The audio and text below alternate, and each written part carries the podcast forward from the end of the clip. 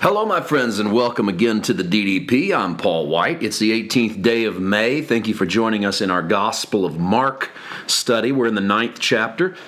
And if you're reading along, you can uh, join us at verse 38 today, where Jesus is going to forbid sectarianism, a word that that doesn't appear in the text. I'm just saying what Jesus is forbidding is this idea that we can cordon ourselves off into these little groups of we're right and they're wrong and you're in and or we're in and you're out. That's a little tough to swallow considering what i just said is kind of the definition of a lot of our churches the way that we sort of treat this thing is well we've got it right that's why we go here.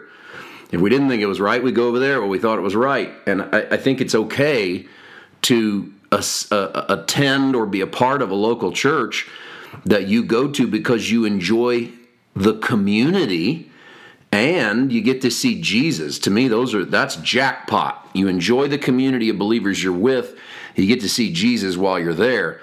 But I don't think it's healthy to think you've joined the one that has it right and the others all have it wrong. I think that's an unhealthy way to be a part of the family of God. The family runs across lines, across church lines, theological lines, denominational lines, doctrinal lines.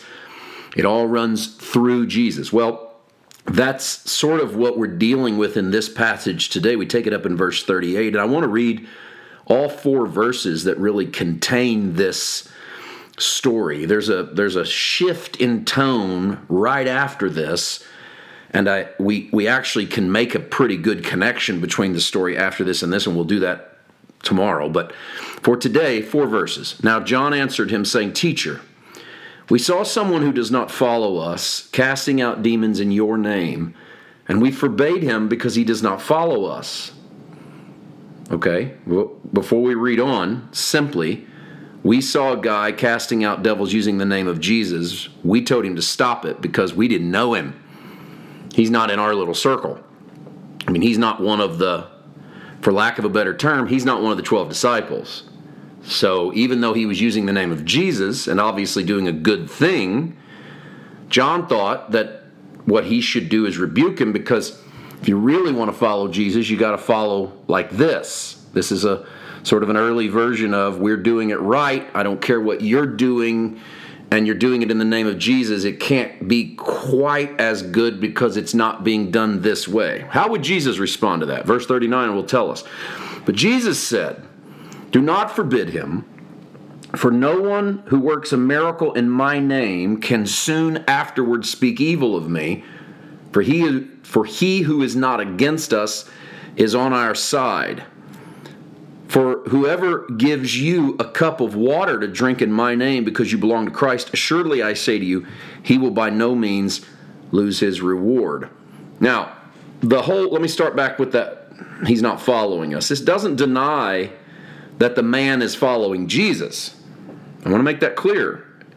It just deny in fact he's casting out devils in Jesus name. It just denies that he isn't recognizing the authority of the disciples. This it's not Jesus who confronts this man, it's John, or at least John and some of the other disciples.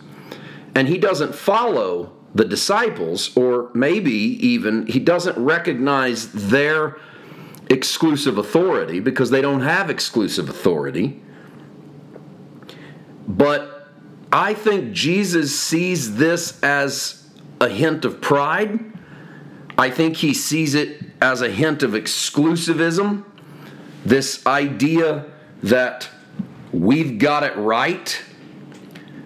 And Jesus refuses to denounce this man, even though we don't know that Jesus even knows the man. He doesn't know his life, he doesn't know his background, he doesn't know his lifestyle. He just has heard from hearsay from his disciples that there's a guy out there doing this. And we don't see Jesus get a list of qualifications and say, well, tell me more about the guy.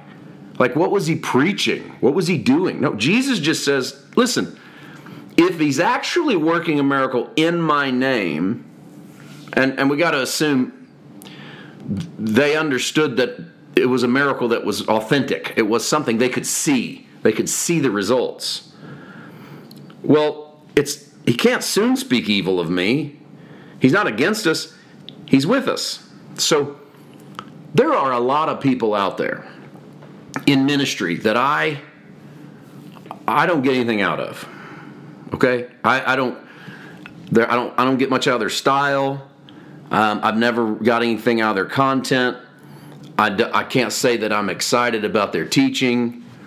It's easy for me to find fault with them, especially when I'm in that mode. Like, well, I've never heard this guy, this lady say anything I like. And so then it's easy for me to find fault and go, oh, I wouldn't say that, and oh, that wasn't done right, or whatever. But I've learned this the hard way. I have no idea, no idea the heart of the people. And if they are presenting Christ and they are doing the work of the kingdom, I don't have to agree with it. I don't have to think it's the optimal way to do it. I don't have to wish I could do it that way, and I certainly don't have to copy it. But I ought to be very careful about declaring them some sort of heretic, lost, unsaved, blasphemous.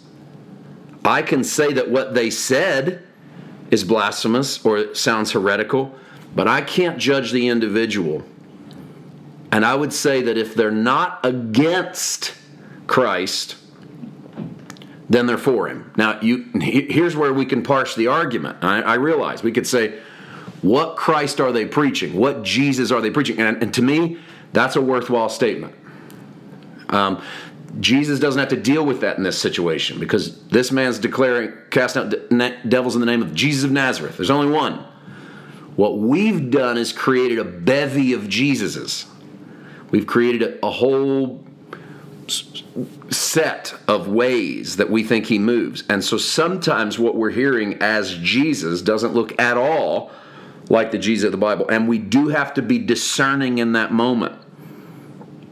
But there's a reward attached to all of these things in Christ. 41, who 40, 41, who is he who is not against us is on our side. Whoever gives you a cup of water to drink in my name because you belong to Christ, assuredly I you, he will by no means lose his reward.